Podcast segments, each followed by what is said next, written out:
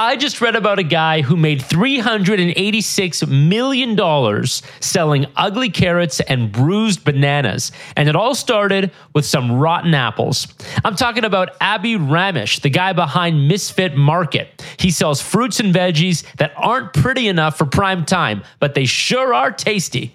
This business is so good, it's got me salivating. That's coming up in just a second. Before we get to it, if you are a fan of the show, I ask you just one thing go ahead and leave a rating or review and subscribe. It helps us climb up the charts and it lets me know that we're doing something right. Let's get to the show. You're listening to Making It with Jon Davids. So, I'm going to tell you today about Misfit Market. I found this company probably about a year ago, and then I've been reading articles about it, sort of seeing it, and I started to dig in, and I think it's fantastic. It's not the first company that has done something with this concept, but I love the story and I love how they've moved forward with it. And I'll tell you also, there's some things I don't like about what they're doing, or I think I would do a little differently. And I'm going to get to that in a minute too. Let me tell you the story first. So we're going to rewind right now to 2018. Abhi's in an orchard. He's picking apples and he looks down and notices something strange on the ground. There are hundreds and hundreds of apples just lying on the ground all over. If you've guys ever been apple picking, you know what I'm talking about. They're all over the place. So he asks the farmer, What happens to all this fallen fruit? And the farmer says that some becomes juice and cider, some of it gets donated, but most of it heads straight to the dumpster because retailers don't want to stock their shelves with mangled produce. Right? If you think about it, if an apple is a little misshapen, if it's too big, if it's too small, they don't want to put it on the shelf. And it's the same thing with every fruit. A carrot or a bunch of carrots that are intertwined and intermingled and they look deformed. A green pepper a red pepper, a potato that's misshapen. They don't want this produce on the shelves because generally Western consumers will judge the taste of something by how it looks on the outside. That's why retailers and brands put so much effort into the packaging because how it looks is how you think it'll taste. So Abhi gets an idea here and he asks if he can buy this produce that's on the ground from the farmer. And the farmer says, absolutely, charges him 20 bucks, and Abhi gets to take a whole bunch of this fruit home, these apples, which would otherwise go to the garbage. And normally the farmer does not even sell them. And Abhi thinks to himself, he's on to something. So he goes home and he starts to think about this. There's got to be a whole bunch of people, a big market of eco conscious, eco friendly people who would actually prefer to eat this kind of misshapen fruit because it's fruit that otherwise goes to waste. He's finding a new life for it, a new home for it, a new way to make use out of the billions and billions of food that is pounds of food that is wasted every single year. The only question is can he get enough of it? Can he get his hands on enough supply? It's one thing that a farmer randomly says, sure, you can have some. But if he's going to start a business where he's selling this stuff, he's got to make sure the supply side is there. So he starts dialing farmers all around Philadelphia. And it turns out there's tons of supply. It's abundant. Lemons, squash, plums, peaches, potatoes. There's tons of it and it will not make it to the grocery shelves because this is misshaped fruit. And it's a headache for the farmers because it costs them money to make it into another product, to donate it, and to get rid of it. That all costs money. They'd rather have another way to get rid of it. And even better, if they can make a bit of money while they're getting rid of it. So Abhi tries to buy everything he can. And he starts off really, really scrappy. So here's the concept He's going to buy this misshapen fruit and he's going to put it into these mystery boxes. He's going to sign people up. This is the customer side now. Once he actually gets the produce, he's going to sign people up to get their monthly mystery box. And he basically has to make it a mystery box because he don't know he doesn't know what his supply is going to look like from week to week and month to month. He doesn't know if he's going to get more apples, more cucumbers, a little fewer tomatoes, more carrots. So he makes these mystery boxes. And this goes really well. He throws up a Shopify store, starts running Facebook ads, promotes these mystery boxes full of perfectly imperfect produce, and people bite. People bite. They're interested. They want to know. They want to see. They the element of surprise. But more importantly, they buy into this brand image that he is finding another life for this fruit. And over the course of a few years, he builds this business up to 90,000 customers. Starts off, I think it was like a 600 square foot warehouse. He started off in his apartment. Then he moves into a 600 square foot facility, not really a warehouse, but a little facility. And he's expanding and expanding 90,000 customers. And then shit hits the fan. It's March 2020 and COVID is running hot. You guys remember that. Abhi gets ready to shut down his warehouse because he knows that he has people in close quarters. This virus is very transmissible. He's hearing all sorts of things on the news. He's getting ready to shut things down. His thriving business is about to come to a crashing halt. Then he catches a lifeboat because food is an essential service and essential services get to stay open, which means his doors can stay open. And then this little lifeboat turns into a battleship because in the coming weeks, growth explodes. In fact, his engineers are telling him these servers are going off the racks. We can't keep our site online. People want their fruit, they want it now, and a few bad apples aren't going to spoil the bunch. Customers are going crazy for the misfit market. They want it. They want it now. Revenue over the next 24 months so until the end of 2022 hits $386 million. Whoa. Whoa, that's massive growth. All right, let's talk about why this worked, and then we'll talk about some of the pitfalls and some of the things I would have done differently and we'll expand the conversation so you can understand that there's always some bad with the good. Now, one thing I want to talk about off the bat, just mention this. I use the number $386 million, which is the revenue number. I have no idea what the profit is. And if I had to bet, I would say these guys are almost certainly losing money because they're venture backed. They've raised a lot of capital. I think SoftBank invested in them, a bunch of high profile VCs. So uh, profitability is not something these guys are worried about. Maybe now, you know, we're in early 2023 now. It's a whole different funding environment. So now it might be a different story. But during the years when they were growing to $386 million, no one gave a crap about profitability. So, all these people on social media that are challenging me about profitability, I have no idea and I don't care because that's not how this kind of business is measured. And by the way, for my business, as I always talk about, my businesses are always profitable. I like big, fat, juicy margins, but that's a whole different type of business because I'm not playing the VC game like Abhi is. And I'll get to that more in just a second. Let's talk about why this works. Well, first of all, Abhi does a bunch of stuff right. Here are my favorite pieces. First off, he's selling a waste product. I love this. Grocery chains are the primary buyers and they don't want this produce. So the farmers are just throwing it away. Abhi sees this market inefficiency and he exploits it.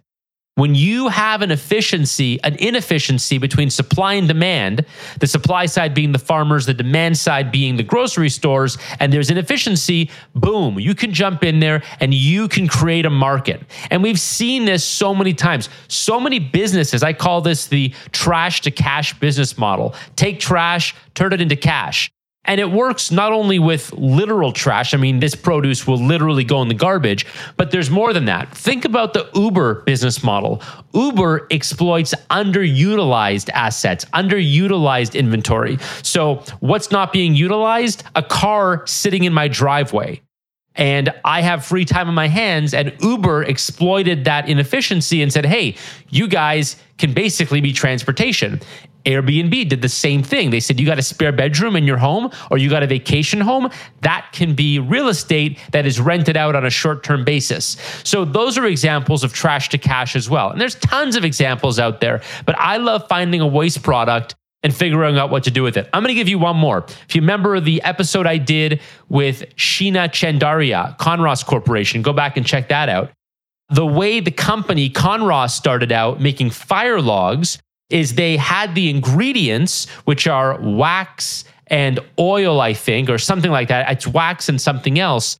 And they realized that that's a waste product. That's something that manufacturers get rid of during the manufacturing process. And that's the ingredients that goes into fire logs, wax. And so they realized, okay, well, we can take something for free, garbage, and turn it into a product that generates revenue for us. So trash to cash is a wonderful business model. And if you can figure that out by exploiting inefficiencies in supply demand scenarios, that's how you can win. I know it's a complicated way to say it, but let me just translate that.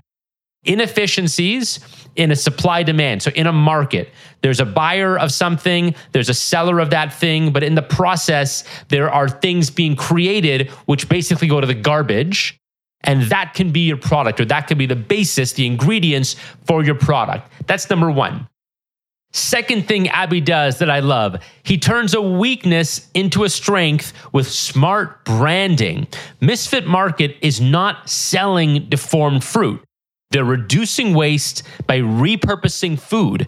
You see what I did there? That's some hot marketing jujitsu, and it resonates big time. Don Draper would be proud.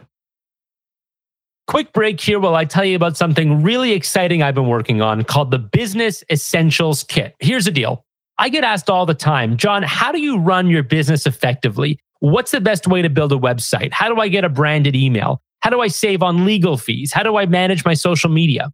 So, what I've done is I put a kit together for you for free. You can download it at jondavids.com with all the tools and services that I use to run my business. Get it right now for free at jondavids.com. Think about the first episode of Mad Men. I, I, I, watched a bit of Mad Men. I didn't see the whole series. But if you guys saw Mad Men, the series premiere of Mad Men is an episode where Don Draper, an ad agency executive, is challenged with figuring out how to position a cigarette brand when the government says, you know, cigarettes kill you cigarettes are poison. And he says for his client, which is a cigarette brand, he says, Your cigarettes are toasted. They're toasted. And the client says, Well, everyone's cigarettes are toasted. That's how you make cigarettes. He goes, No, no, no. Everyone's cigarettes are poison. Your cigarettes are toasted right? That marketing jujitsu back from the 1960s is what Misfit Market is using today. Everyone's got deformed fruit, but no, no, no, not everyone. Misfit Market is reducing waste by repurposing food, finding a new life for it. It's not deformed, it's repurposed. That kind of marketing jujitsu, just repositioning the brand goes miles. You create a billion dollar company out of a repositioning of a problem that exists in the market, right? If Walmart said, hey, all of our fruit is now misshapen and that's what we're going to sell. People wouldn't like that. Now, to be fair, Walmart could, and maybe they already have, created a misfit market competitor under a different brand with a different brand ethos, targeting a different kind of buyer, a more environmentally conscious, friendly buyer. And you could build that, but this is Misfit Market's entire business. They are targeting that buyer, making you feel good on an emotional level that you are giving fruit another life. And that's something that the incumbents can't do because they live in a world where the fruit has to look a certain way. And that takes me to my third point, which is sidestepping the incumbents, something that Misfit Market does beautifully. The dumbest thing emerging companies and startups can do is try to compete with giants at their game. You must invent your own game. That's how you crush the incumbents by playing your own game. You need to turn your strength into their weakness, their weakness into your strength. You need to build your business in such a way that the very essence of you existing is a problem for them because they cannot compete with you by the mere fact of your existence. You take something that's a problem of theirs and make it the strength of yours. And now, if they try to fight back, they're literally pummeling themselves because the thing that used to be their benefit, their pro, is now their con. And these guys are mammoths. For them to shift would take a complete 180 of their entire value chain, of their entire supply chain, of their entire retail merchandising system, of their labor system. The entire business is built on one thing. And you're basically coming in and saying, hey, that thing that you do, that thing that you have, that's bullshit. It should be like this. I'm going to go back to my Airbnb example. Airbnb, in addition to exploiting this great market inefficiency and turning your spare bedroom into their product, into their hotel room, they really capitalized on this idea that a generation of consumers didn't want to have a cookie cutter travel experience. They wanted to live a local experience. They wanted to make every month, every week, every day of every year a different life I want to wake up in Miami today, and then tomorrow I'm going to fly over to Ohio. I'm going to live in Ohio. Then I'm going to go to France, and I'm going to live in this beautiful little town in Paris. And Airbnb exploited that. And then you look at a chain like the Marriott or the Hilton or the Sheraton or the Westin Hotel Group, they can't compete with that because they've got hundreds of thousands, millions of hotel rooms all over the world that are look and feel and have a certain brand image. They can't change that overnight. Airbnb comes along and says, "Hey, what you do, that's uncool. What we do is cool." How do you compete with that if you're one of the big guys? You can see what they're doing.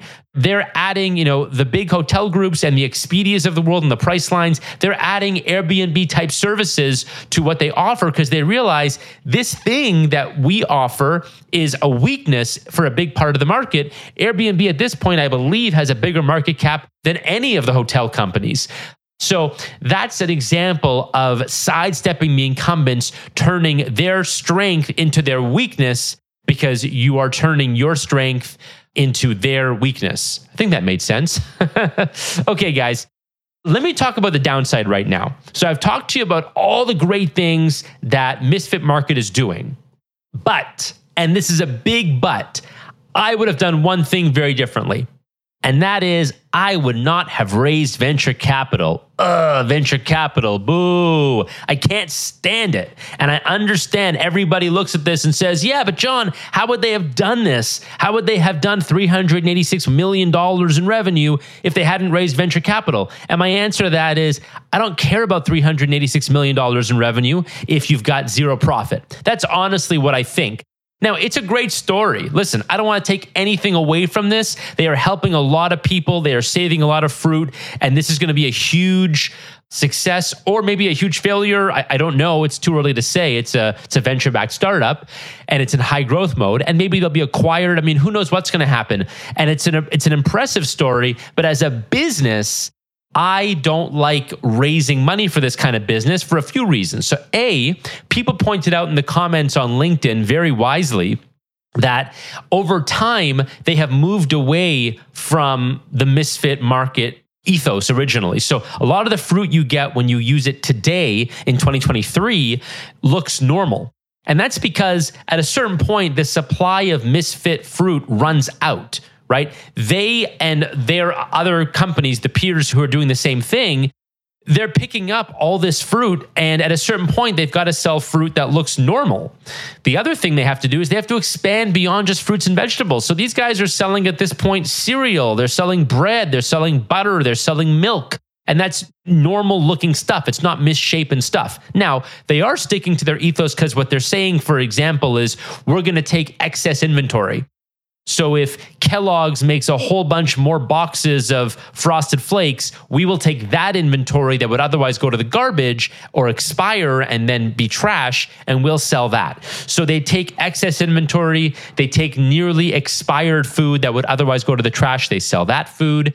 I guess they sell food that's maybe made in an eco friendly way, the Whole Foods type vibe. So they are sticking to that ethos in general, but they have to expand if they want to keep growing. And why do they have to keep growing so quickly, Jon? Well, I will tell you because they raise venture capital. Ugh, hate that. They raise venture capital and the VCs say, listen, you need to grow, grow, grow, grow, grow. This can't be a $70 million a year business and profitable. This can't be a $92 million a year business making 70% gross and 22 million net. Can't do that. This has to be a billion dollar plus company or nothing. billion dollar or bust. That's what you get into when you raise venture capital. So that's what these guys have done. Again, don't blame them, totally get it, but I wouldn't have done it. You could run a business like this. Look look at Chick-fil-A. I'm not going to get into the whole Chick-fil-A story. Maybe I'll do another episode on Chick-fil-A.